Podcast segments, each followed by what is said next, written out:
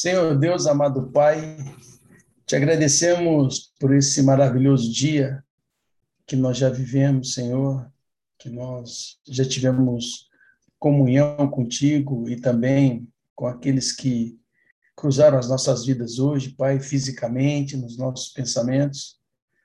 E pedimos, Pai, que o Senhor continue nos inspirando agora, no decorrer desse momento de culto, esse momento de louvor e de adoração ao teu santo nome, a suficiência que tu és em nossa vida, a tua eterna providência para as nossas necessidades, Senhor.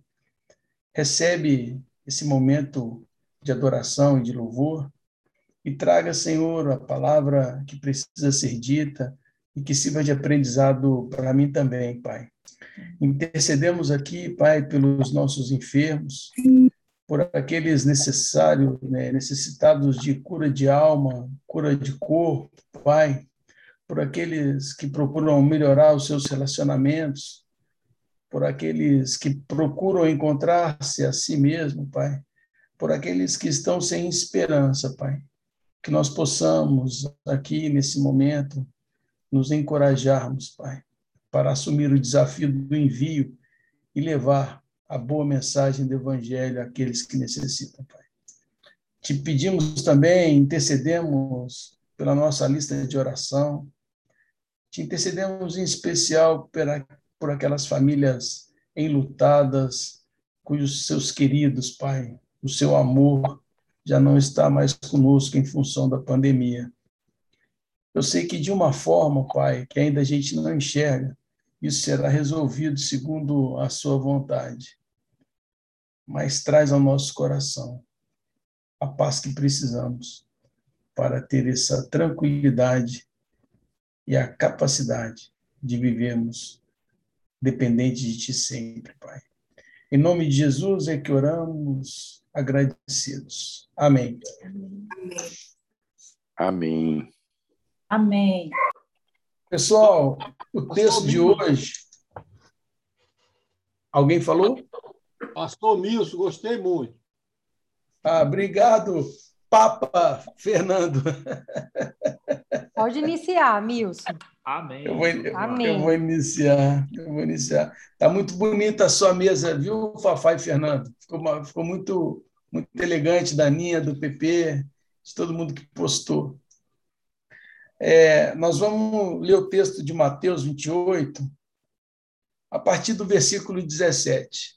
Milson, Eu, eu só preciso fazer um registro que foi a minha senhora que providenciou, não fui eu. Por isso é que ficou tão lindo assim. ah, mas isso aí eu sabia, né, Pepe? Tinha que ter uma coisa dessa que embeleza aí que está do seu lado, né? Tá bom. Só para dar o crédito. Mas, ô Pepe, você é muito arrumadinho também, viu? Que fique, de- que fique isso registrado. Eu também te amo.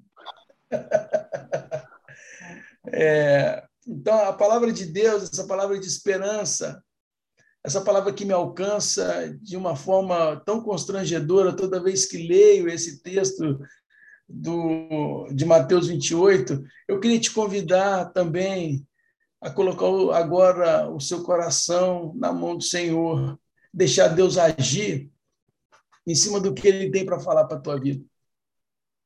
É, eu sei que eu estou precisando dessa palavra, mas quando eu troquei com a Lília ontem sobre.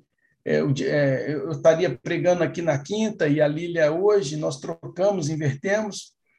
Era uma situação diferente da que acabou acontecer hoje. E, e, a, e aí a Sueli falou: pô, conversa com o Kaká, fala com ele, pede, troca com ele, pede para ele ministrar a palavra hoje. E aí você pega um outro dia que ele estiver. Eu falei, não, Su, eu acho que não foi por acaso que, que eu troquei com a Lília, e essa palavra que me veio à cabeça e me veio à memória é uma palavra importante para mim. E pode estar sendo importante para você também. E é uma palavra que, em todos os momentos, eu me apego sempre a ela, porque eu me identifico em quase todos esses quatro versículos que estão aqui. Então vamos lá. É, o versículo 17 de Mateus 28 diz: E quando o viram, o adoraram, mas alguns duvidaram.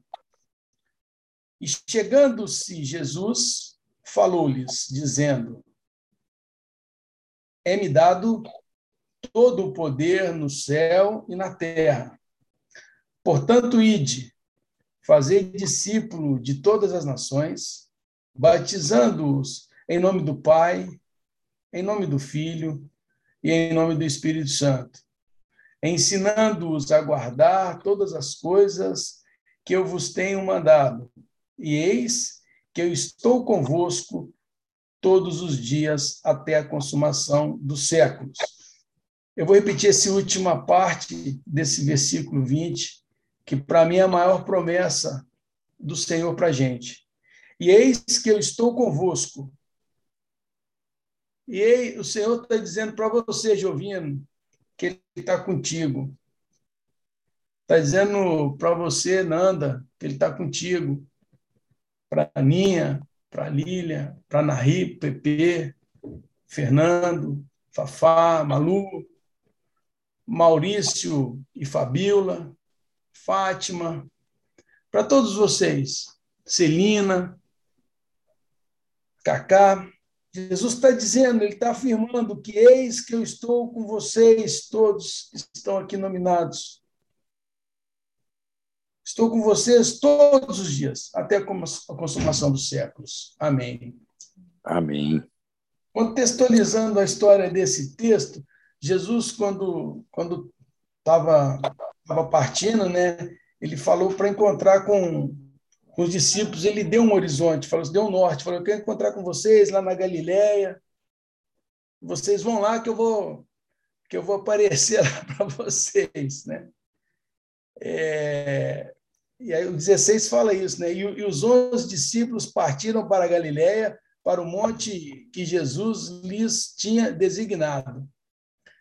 E quando o viram, o adoraram. Então, assim, alguns discípulos então, se nós estamos falando que eram 12, né? Jesus e mais 11. É, alguns discípulos o adoraram, mas alguns duvidaram. Eu, por várias vezes, me encaixei aqui nesses que duvidaram. Não, não, às vezes eu fico é, na minha fraqueza, né, espiritual, é, duvidando do que Jesus colocou ali no versículo 19, né? Não, no versículo 18, que é, foi dado todo o poder, foi a mentira, né? Na verdade, o verbo é é, me dado. Então, é o tempo todo, não foi no passado, não será no futuro. E é uma coisa, o é é uma questão de existir. Então, desde a sua existência, é, pertence a ele. Tanto é que o, os, os, judeus eles nunca dizem assim eu sou o professor né o verbo ser é um verbo designado somente a Deus o judeu eles sempre na nossa para nós eles sempre vão dizer assim eu estou professor eu estou mãe eu estou pai se a gente traduzir literalmente então esse é aqui ó, é algo que tem a ver com a divindade com a eternidade com a porção divina carregada por Deus. Mas alguns duvidaram. Eu já duvidei. É. Eu já duvidei. É, e chegando-lhe, Jesus falou-lhes, dizendo: É-me dado todo o poder no céu e na terra. Então foi dado para ele tudo. É dado para ele tudo. Ele tem poder é, para resolver tudo. E ele aceitou o chamado do Pai quando o Pai o enviou aqui na terra em função do maravilhoso amor que Deus sente pelos homens e que enviou seu filho amado para vir aqui na terra salvar-nos das nossas próprias lambanças, para que pudéssemos viver a partir da nossa vida aqui na terra o céu que é apresentado por Jesus. A forma como o céu é mostrada por ele. A oportunidade de que os nossos braços sejam a verdadeira extensão da cruz na vida do outro. Essa é a proposta que Jesus nos chama. Jesus não nos chama para o sacrifício que ele fez, não nos chama para, para que morremos colados na cruz, pregados na cruz, não.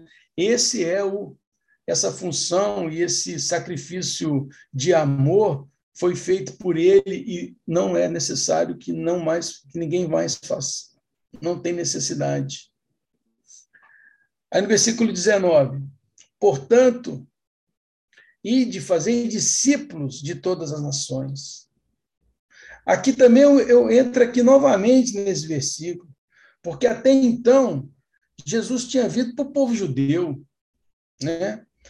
Até a gente entender esse conceito aqui, que Jesus está falando para os seus discípulos, que são todos judeus, que é para eles fazer discípulo lá no Brasil, que é para eles fazer discípulo é, na África, que é para fazer discípulo no Japão.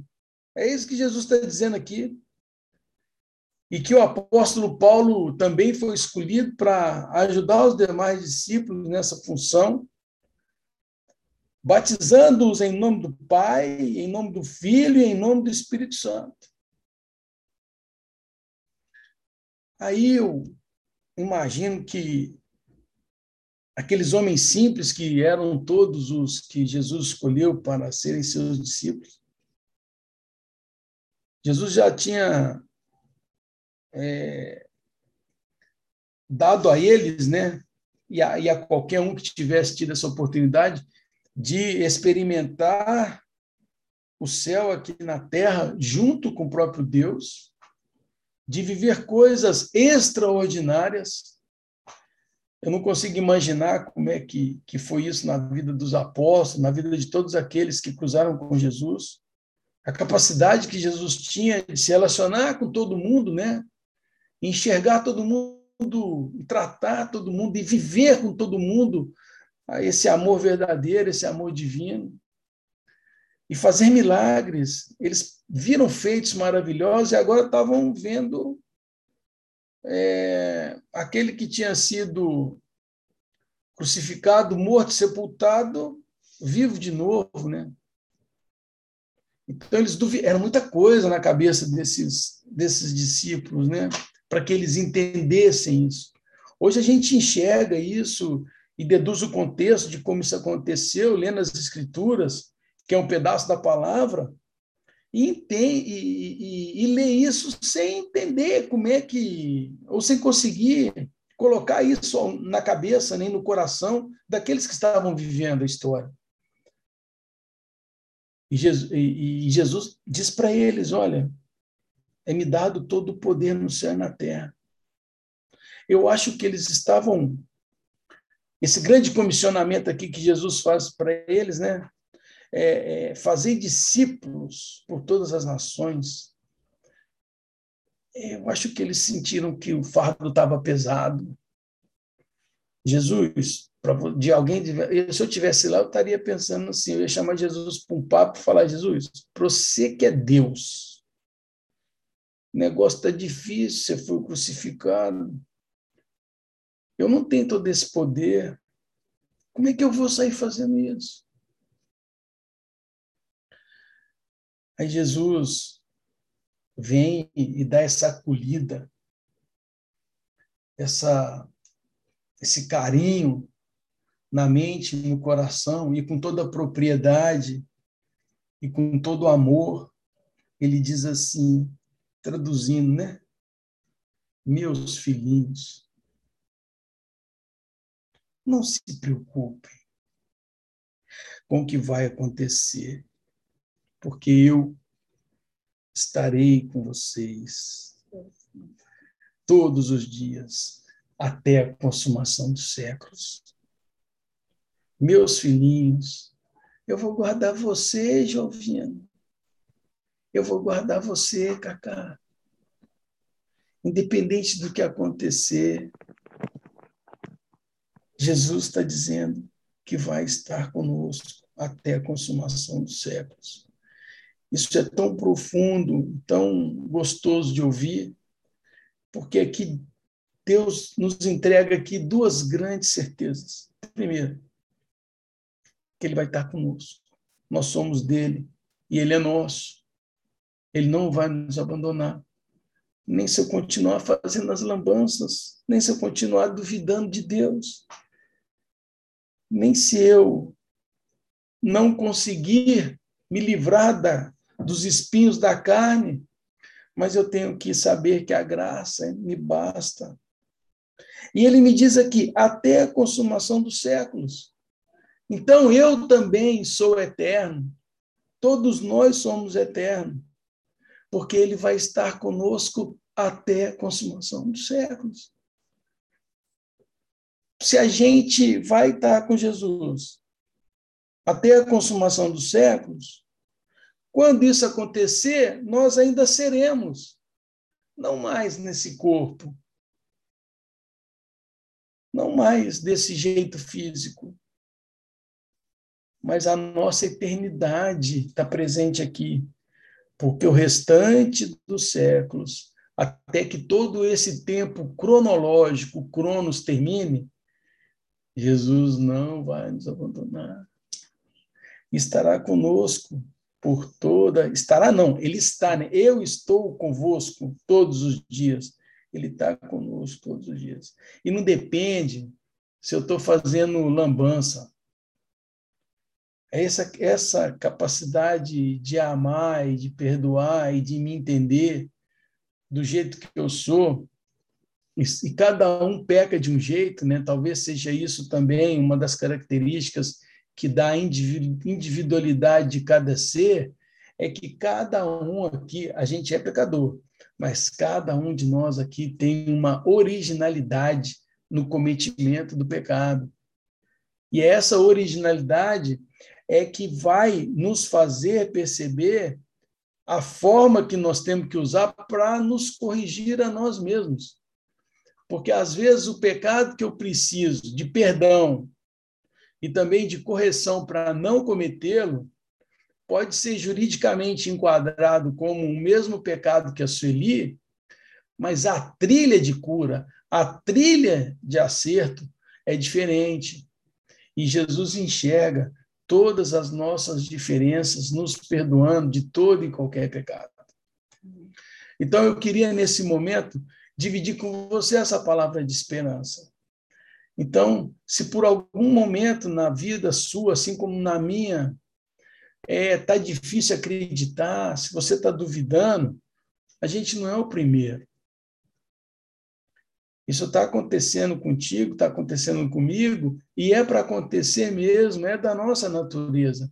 Se não fosse para constar, se não fosse para acontecer, na Bíblia não diria que dentre os onze discípulos, alguns duvidaram. Se disse, é porque vai acontecer isso na vida da gente. Às vezes, na minha caminhada junto com a Sueli, ela está mais firme e eu estou mais duvidoso. Isso não, isso não nos faz mais ou menos salvos diante de Cristo. E essa promessa também não nos afasta ou nos aproxima se a gente está menos ou mais confiante. Não, a promessa é dele, não depende da gente. Então, se você está com problema, está com alguma dúvida, está com alguma dificuldade, está difícil de, de superar, é, é até bom que você duvide, porque porque se você duvida, é porque existe uma chance de você pensar diferente. Né? Então, não se preocupe com isso, que na hora que acabar o vinho, como foi lá nas bodas de Caná, na hora que acabar o vinho, é a hora do Pai agir. É a hora de realmente transformar a água em vinho. É a hora que o Senhor vem. É a hora que o Senhor faz. Quando Jesus foi ressuscitar Lázaro, que já fedia três ou quatro dias, acho que é quatro dias, é, teve uma parte do processo que era tirar as pedras e abrir o túmulo, que ele pediu que outras pessoas fizessem, porque aquilo não tinha milagre naquilo.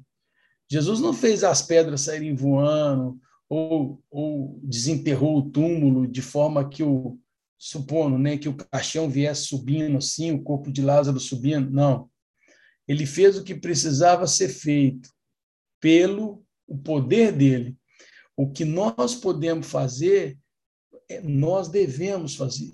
Então, muitas das nossas das nossas dúvidas, elas também estão construídas em cima de ações e são consequências do que nós fizemos. Eu e a Lília na praia, a gente estava batendo um papo sobre isso, e a Lília tem um estudo bacana para trazer sobre isso.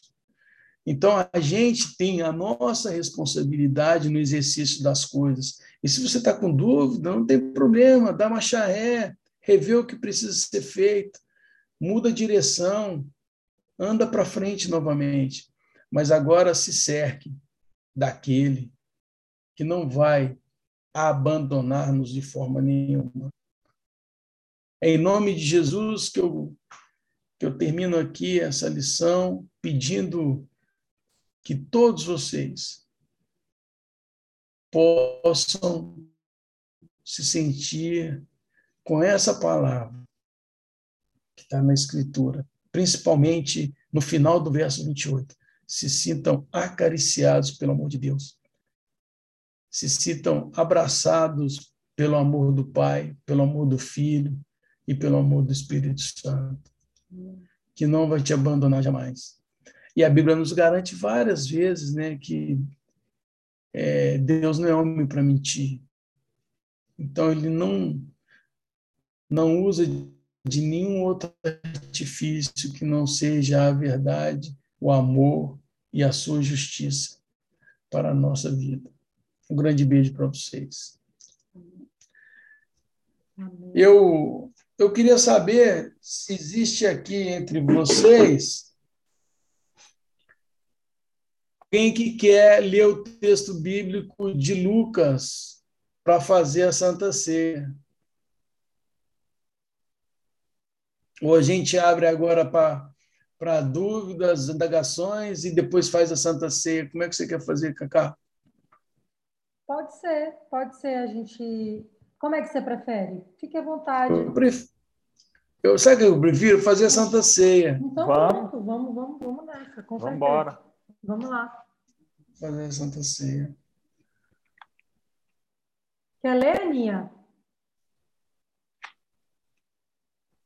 Oh, Posso ler. Lucas 22. Posso. Diga aí. Posso.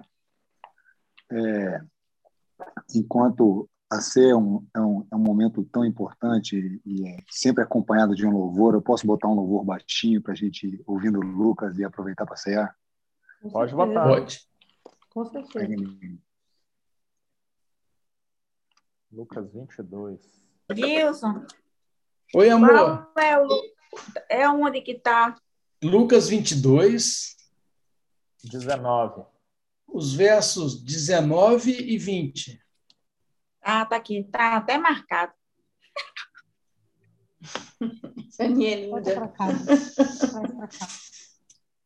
Ô, Cacá, você comprou passagem para a Aninha vir, Cacá? Rapaz, vamos ter que dar um jeito, né? Essa mulher não, trabalha não. muito. Pense numa mulher trabalhadeira. Amém. Pode pôr louvor, Amém. Pepe.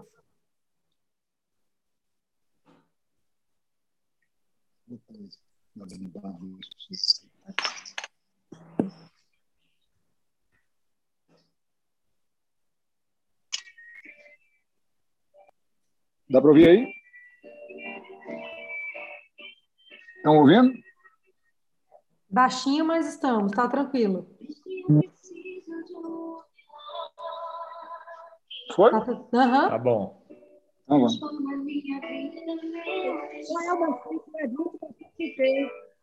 Vinte e dois, dezenove e vinte. Dezenove e vinte os versos, Tia. Capítulo vinte e dois. Lucas, vinte e dois. Vinte e dois, Lucas, vinte e dois, dezenove e vinte os versos. Então, nós vamos fazer o seguinte: quando a Aninha lê o texto do cálice, a gente vai pegar o cálice, aí nós vamos, é, Olha só, Aninha, só para a gente. É, o primeiro texto é o, o do pão. É o pão. É o pão. Aí nós vamos, vai, é, nós vamos ler o texto do pão e vamos cear o pão. Aí você dá um tempinho, Aninha, depois lê o texto 20 e nós vamos então é, cear o, o vinho. O vinho, a água. Tá? Em seguida. Que delícia.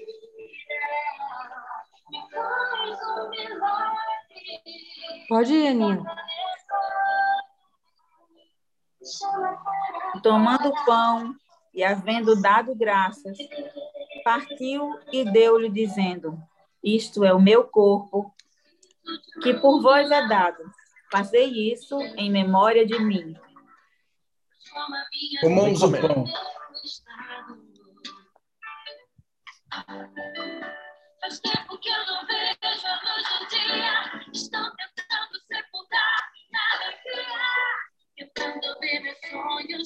Semelhantemente, tomou o cálice depois da ceia, dizendo: Este cálice é o novo testamento no meu sangue, e é derramado por vós.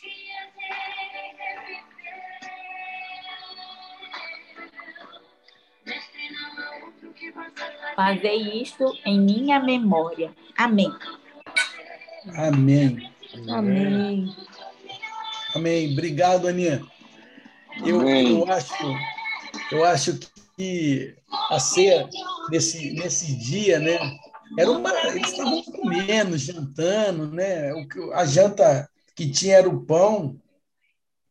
E Jesus estava numa é, numa alegria enorme de fazer isso com os discípulos, porque ele sabia que era a última vez que eles iriam ter é, é, de forma na mesma página, nem todo mundo entendendo que Jesus com os discípulos ia ter aquela última ceia.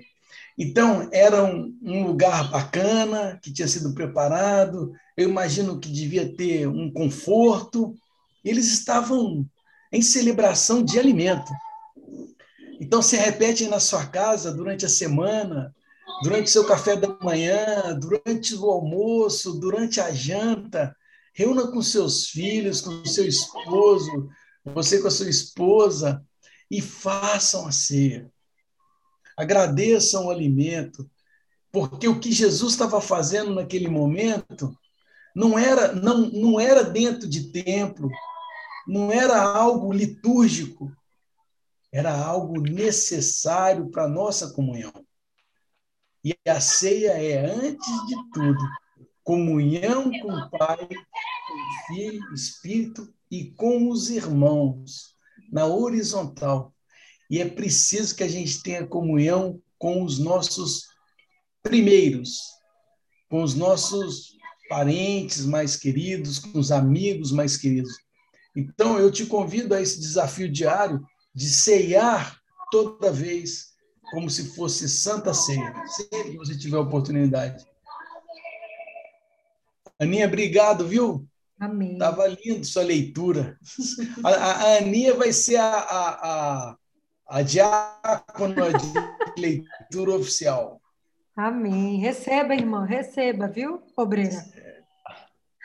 Ela e a Fafá. Eu recebo, eu recebo. A Fafá também, uma, as duas juntas. Amém, gostei. Ô, Celina, tá por aí? Eu? Oi, irmã. Diga aí, a gente quer te ouvir. A ceia é algo tão lindo, é um momento. Na verdade, é um momento de mais introspecção do que de externar algo, né? Nilson trouxe a palavra. Eu acho que a gente, quando. Todos nós aqui, porque todos nós já passamos por algum momento de ceiar na igreja templo e hoje a gente consegue fazer esse momento no nosso lar aqui virtualmente em comunhão com os irmãos mas já fizemos muito isso em comunhão física né E a palavra é muito clara. E é muito. É, a ceia para mim é isso, é muita introspecção, é fazer em memória da, daquele que externou tão grande amor e nos constrange, é um amor que nos constrange.